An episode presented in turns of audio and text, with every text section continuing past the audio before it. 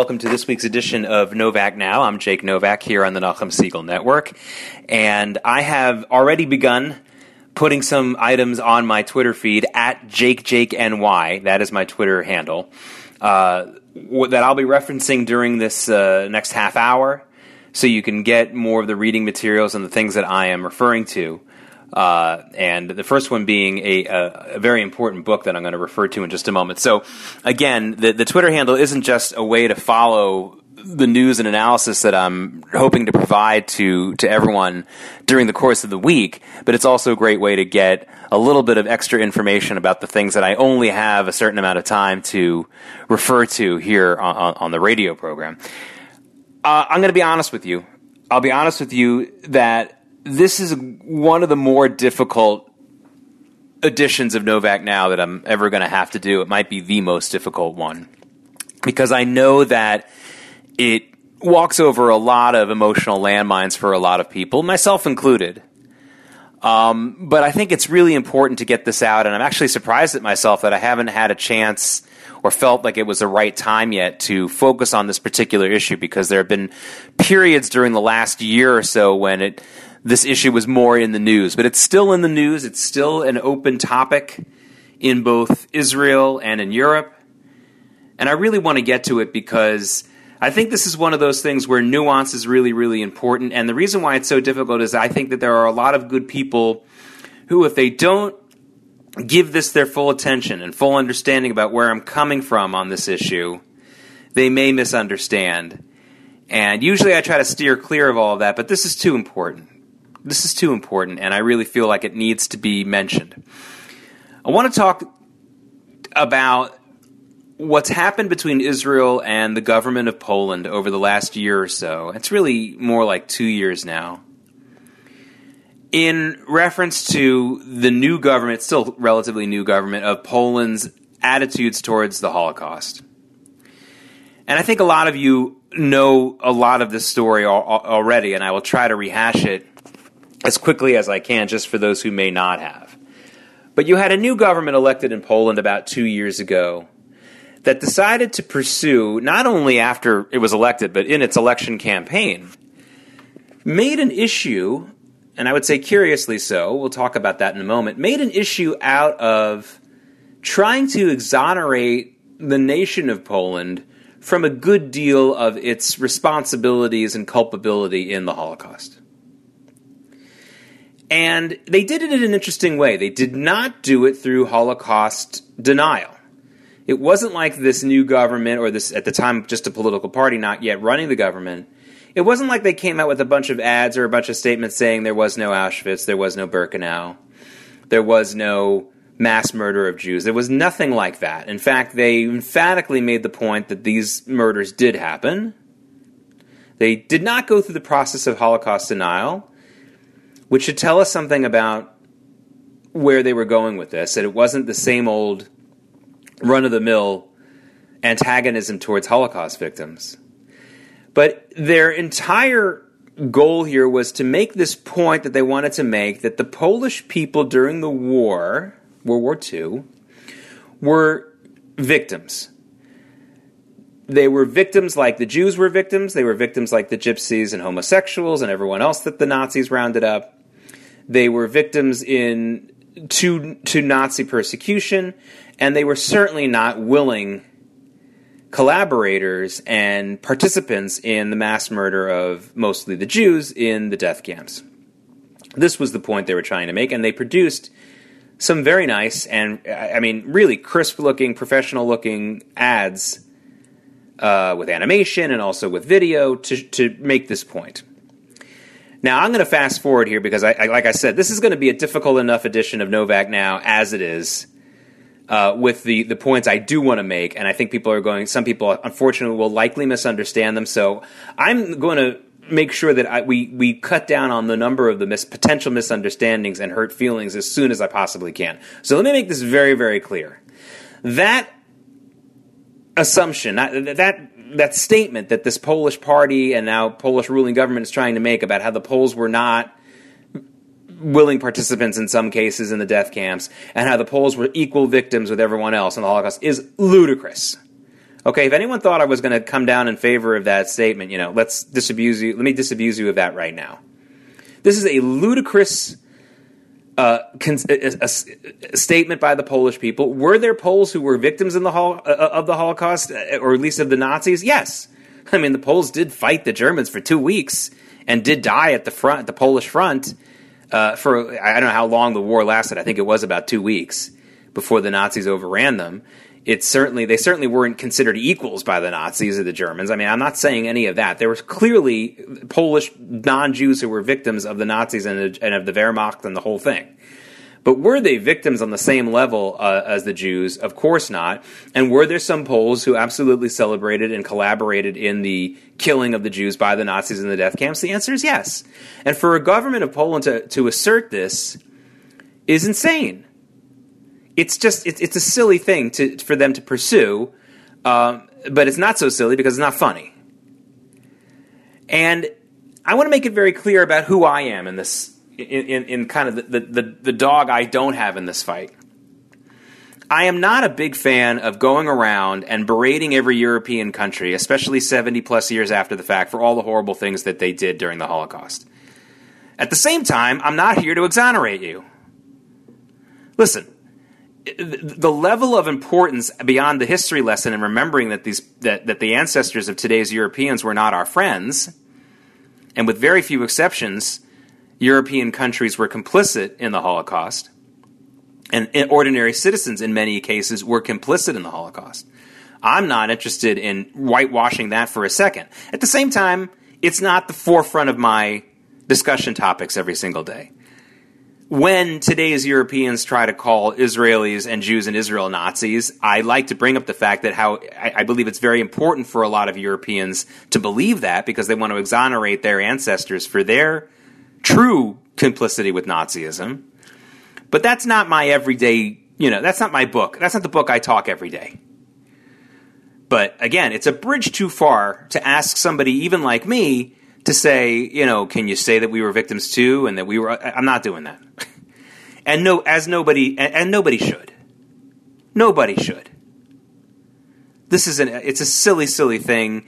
Uh, again, not funny, silly, but it is an outrageous, offensive, stupid uh, assertion to make, but clearly popular enough among some Europeans who are sick of that broad brush that they sometimes get painted with as being Nazi sympathizers that it was it, it apparently was a, a helpful issue in the Polish elections.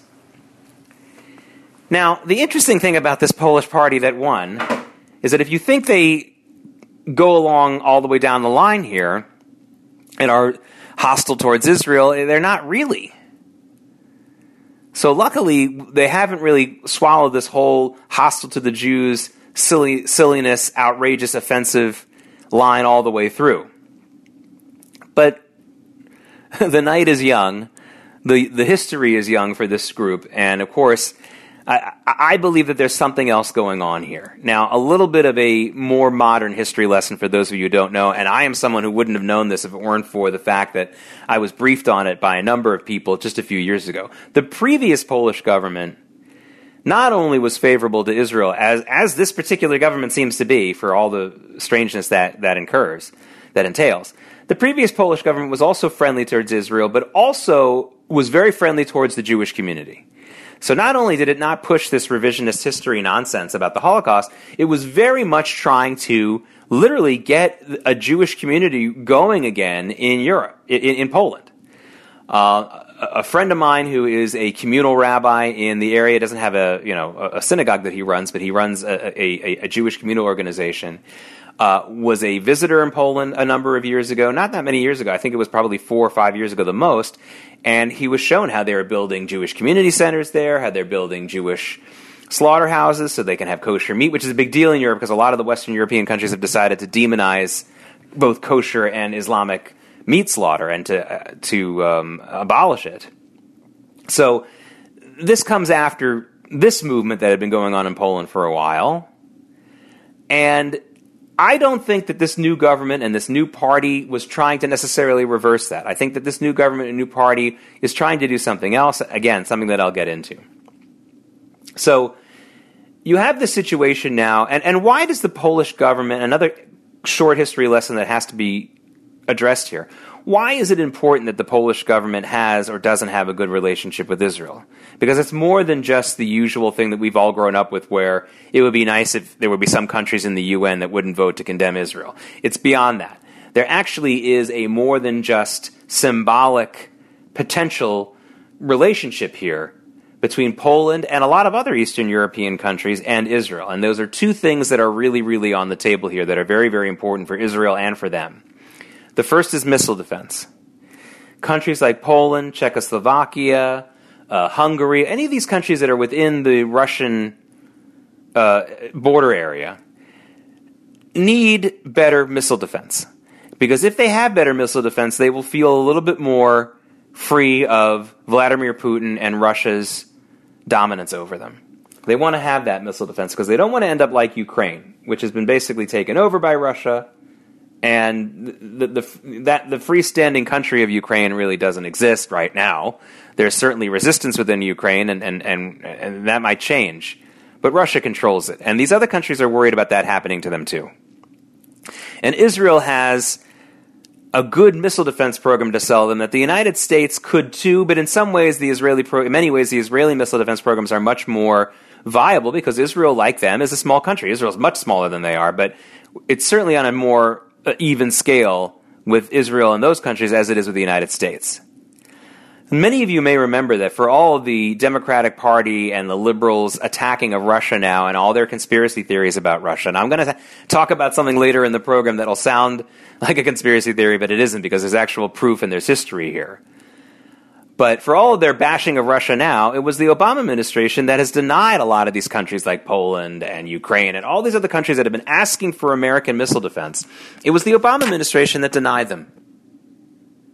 The Obama administration was incredibly helpful to Vladimir Putin and his aggressive actions.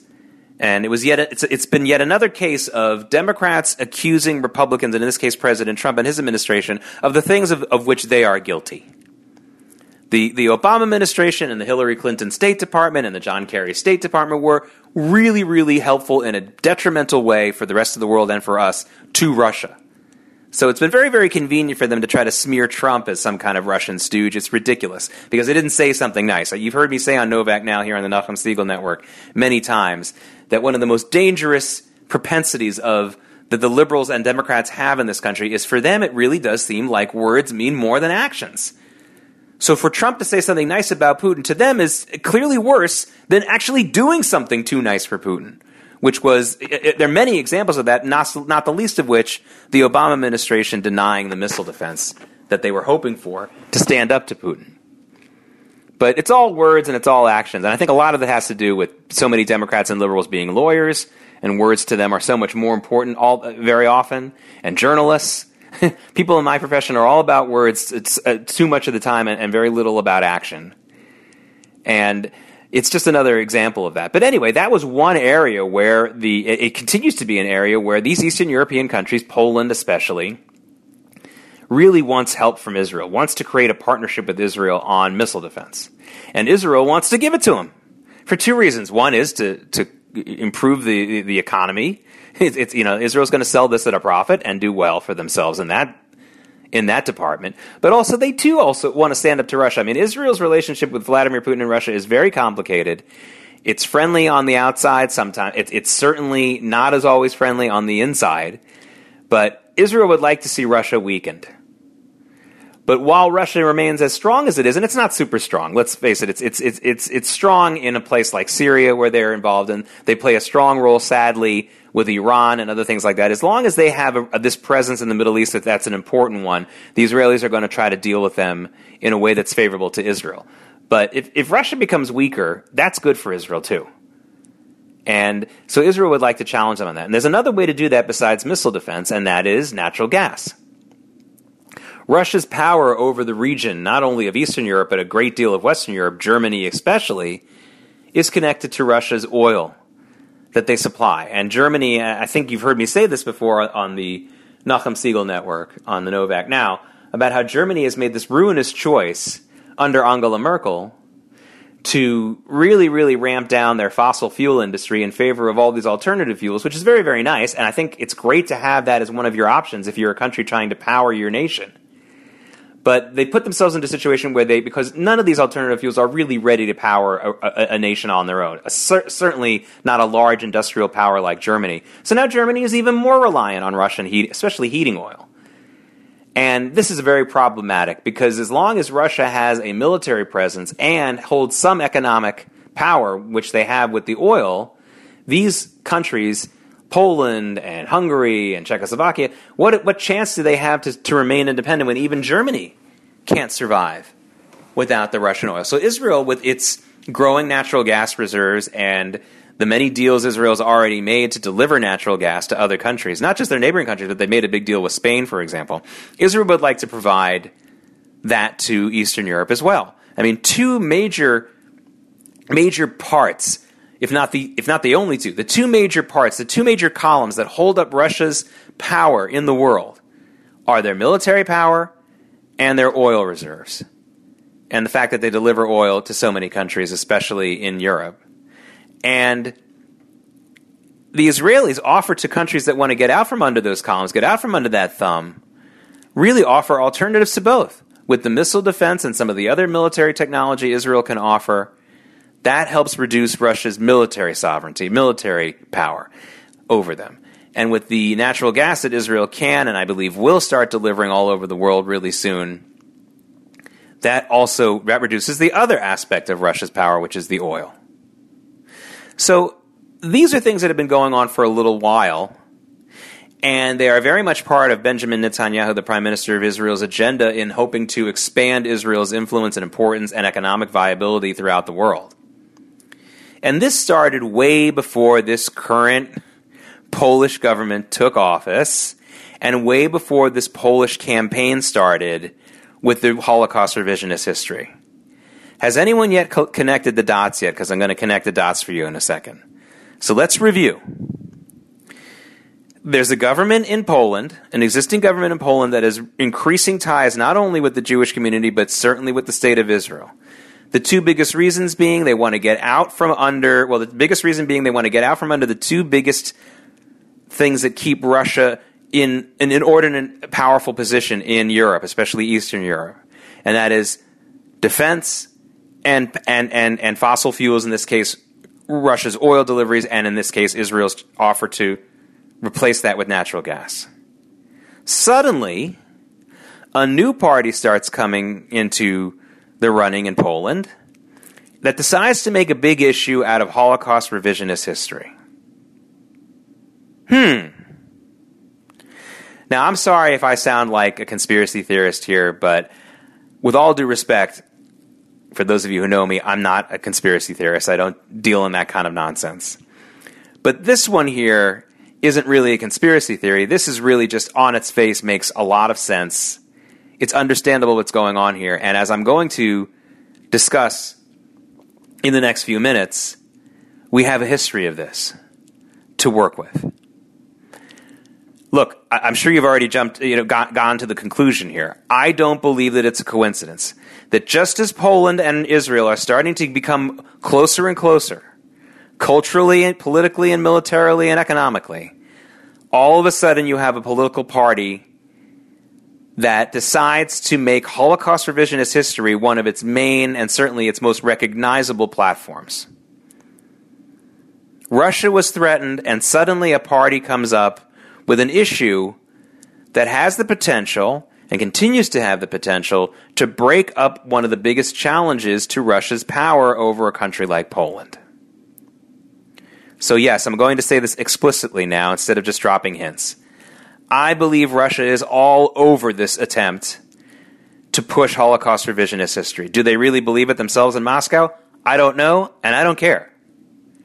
I believe that Russia, when you take a look at the production values and the quality and the kind of MO that you see in some of the online ads that that, that Polish party used to promote this Holocaust revisionist history, it just looks like a Russian production.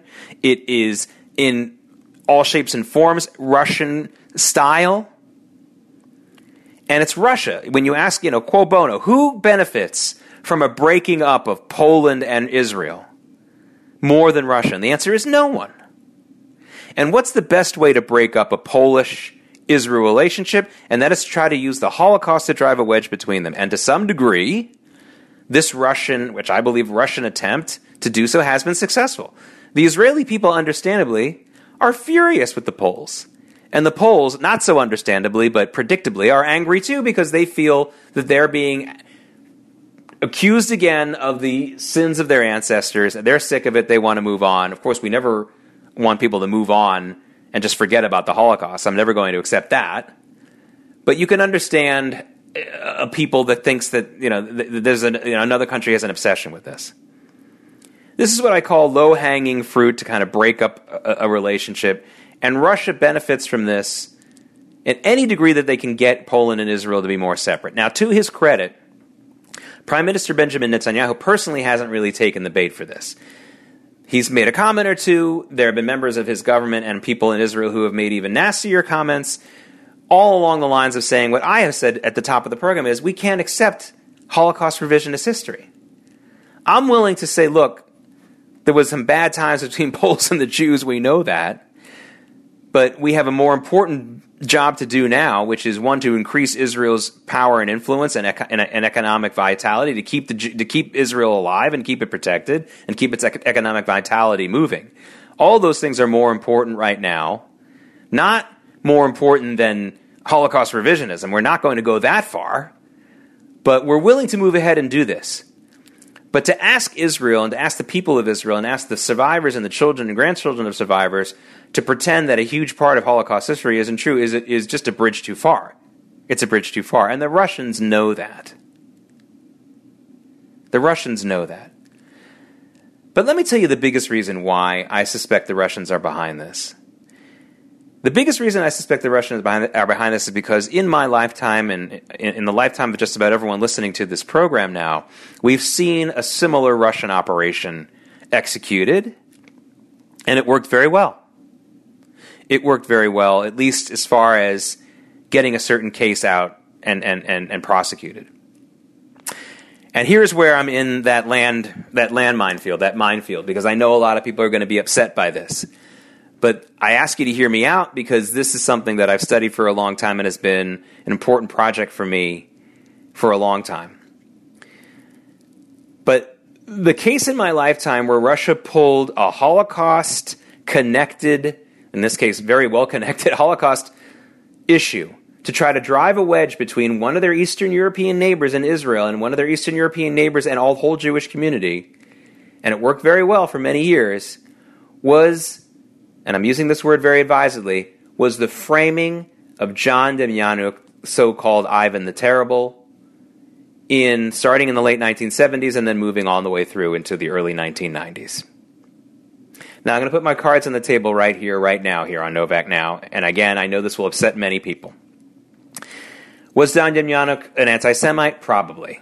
Was he a supporter, at least in mind and, and maybe in some ways in body, to the Nazi the Nazis? Maybe. But was he the infamous concentration camp guard Ivan the Terrible? No, he was not. So, how did he get accused of being that? How did he get in trial? How did he end up spending some time in jail in Israel before the Israelis released him? How did that happen? The answer can be found in a book I've already put up on my Twitter feed, and I hope many of you at least take a look at it by a very right wing nationalist Israeli by the name of Yoram Sheftel. He is an attorney. He is not a lefty. He is not a Meretznik. He is not a Shalom Achshav Peace Now guy.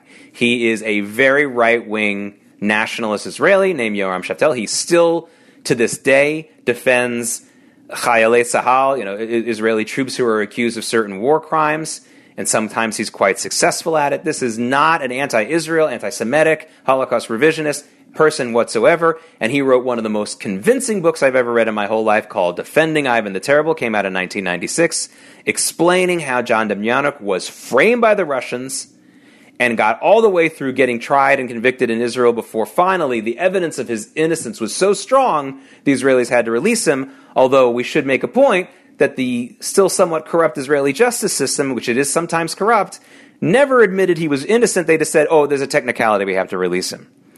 And for those of us who still want to believe that John Demjanjuk was guilty, we need to ask ourselves would the Israelis, even if there was halfway decent evidence that he was guilty of being the, the brutal t- concentration camp guard Ivan the Terrible, released him for any reason? Of course not. But they just didn't have the guts. They wanted to save face. They didn't have the guts to say the guy was innocent. I'm not going to summarize the whole book for you, but let me just say that Sheftel lays out a very convincing and well evidenced case of how the Russians framed Demjanjuk. And the reason why they framed him is because right after, in the 1970s, in 1975, there was something called the Helsinki Accords. And what the Helsinki Accords did was basically put a lot of pressure on the USSR to improve their human rights record. For those of us who remember all the Soviet Jews who came to the United States in 79 and I think a little bit in 1978, that was a direct result of those accords. Well, those accords freaked the Russians out for the Soviets out for many reasons, not the least of which they didn't like seeing Ukrainians who also got a lot of some some human rights, brief human rights uh, relief from the Helsinki Accords and Jews working together, and they decided they needed to drive a wedge between them. And they felt that accusing a Ukrainian-born guy of being Ivan the Terrible, someone who was living in the United States at the time, would be the perfect way to do it. And to some degree, it was quite successful. Anyway, please read the book, Defending Ivan the Terrible by Yoram Sheftel.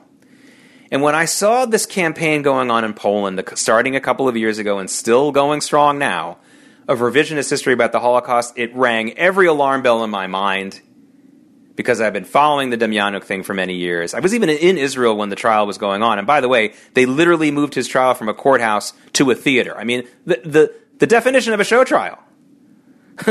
I mean, it was really a disgrace in many, many ways. Was I crying for John Demjanjuk personally? No, I don't think he was a very good guy, but he was not Ivan the Terrible. And every time that we convict people, and thankfully I don't think it's ever happened in other cases, of being war Nazi war criminals when they're really not, of course, we, we diminish the real justice that we need to mete out to those who supported the real guys or were the real guys. I hope I don't have to explain that point to you. But anyway, it just rang every alarm bell in my mind, and it is such a similar MO, modus operandi, so similar that I believe very, very strongly that for two reasons. One, Russia benefits greatly if the Polish Israeli partnership is broken up. So far, it's not completely dead, and I hope that it revives. And Russia's done this kind of stuff before. So when, under the Soviet Union, the old KGB type MO that even though the USSR doesn't exist anymore, Vladimir Putin very much follows. I believe that Russia is very much behind this revisionist Holocaust history campaign, and I would like the, for the Polish people to stop falling for it. And I would also like for the Israeli people not to say we agree with revisionist history, but to say we don't believe this is for real. We believe that the more important goal right now, in addition to remembering the true history of the Holocaust, but it's also very important for Russia's power to be diminished and for Israel's power and influence to be increased in a, in a, in a good way, for good in the world, I should add, than this nonsense. Again, read the book, Defending Ivan the Terrible by Yoram Sheftel. You'll see the similarities too. This is Jake Novak. This is Novak Now on the Nachum Segal Network. I hope to speak to you again next week.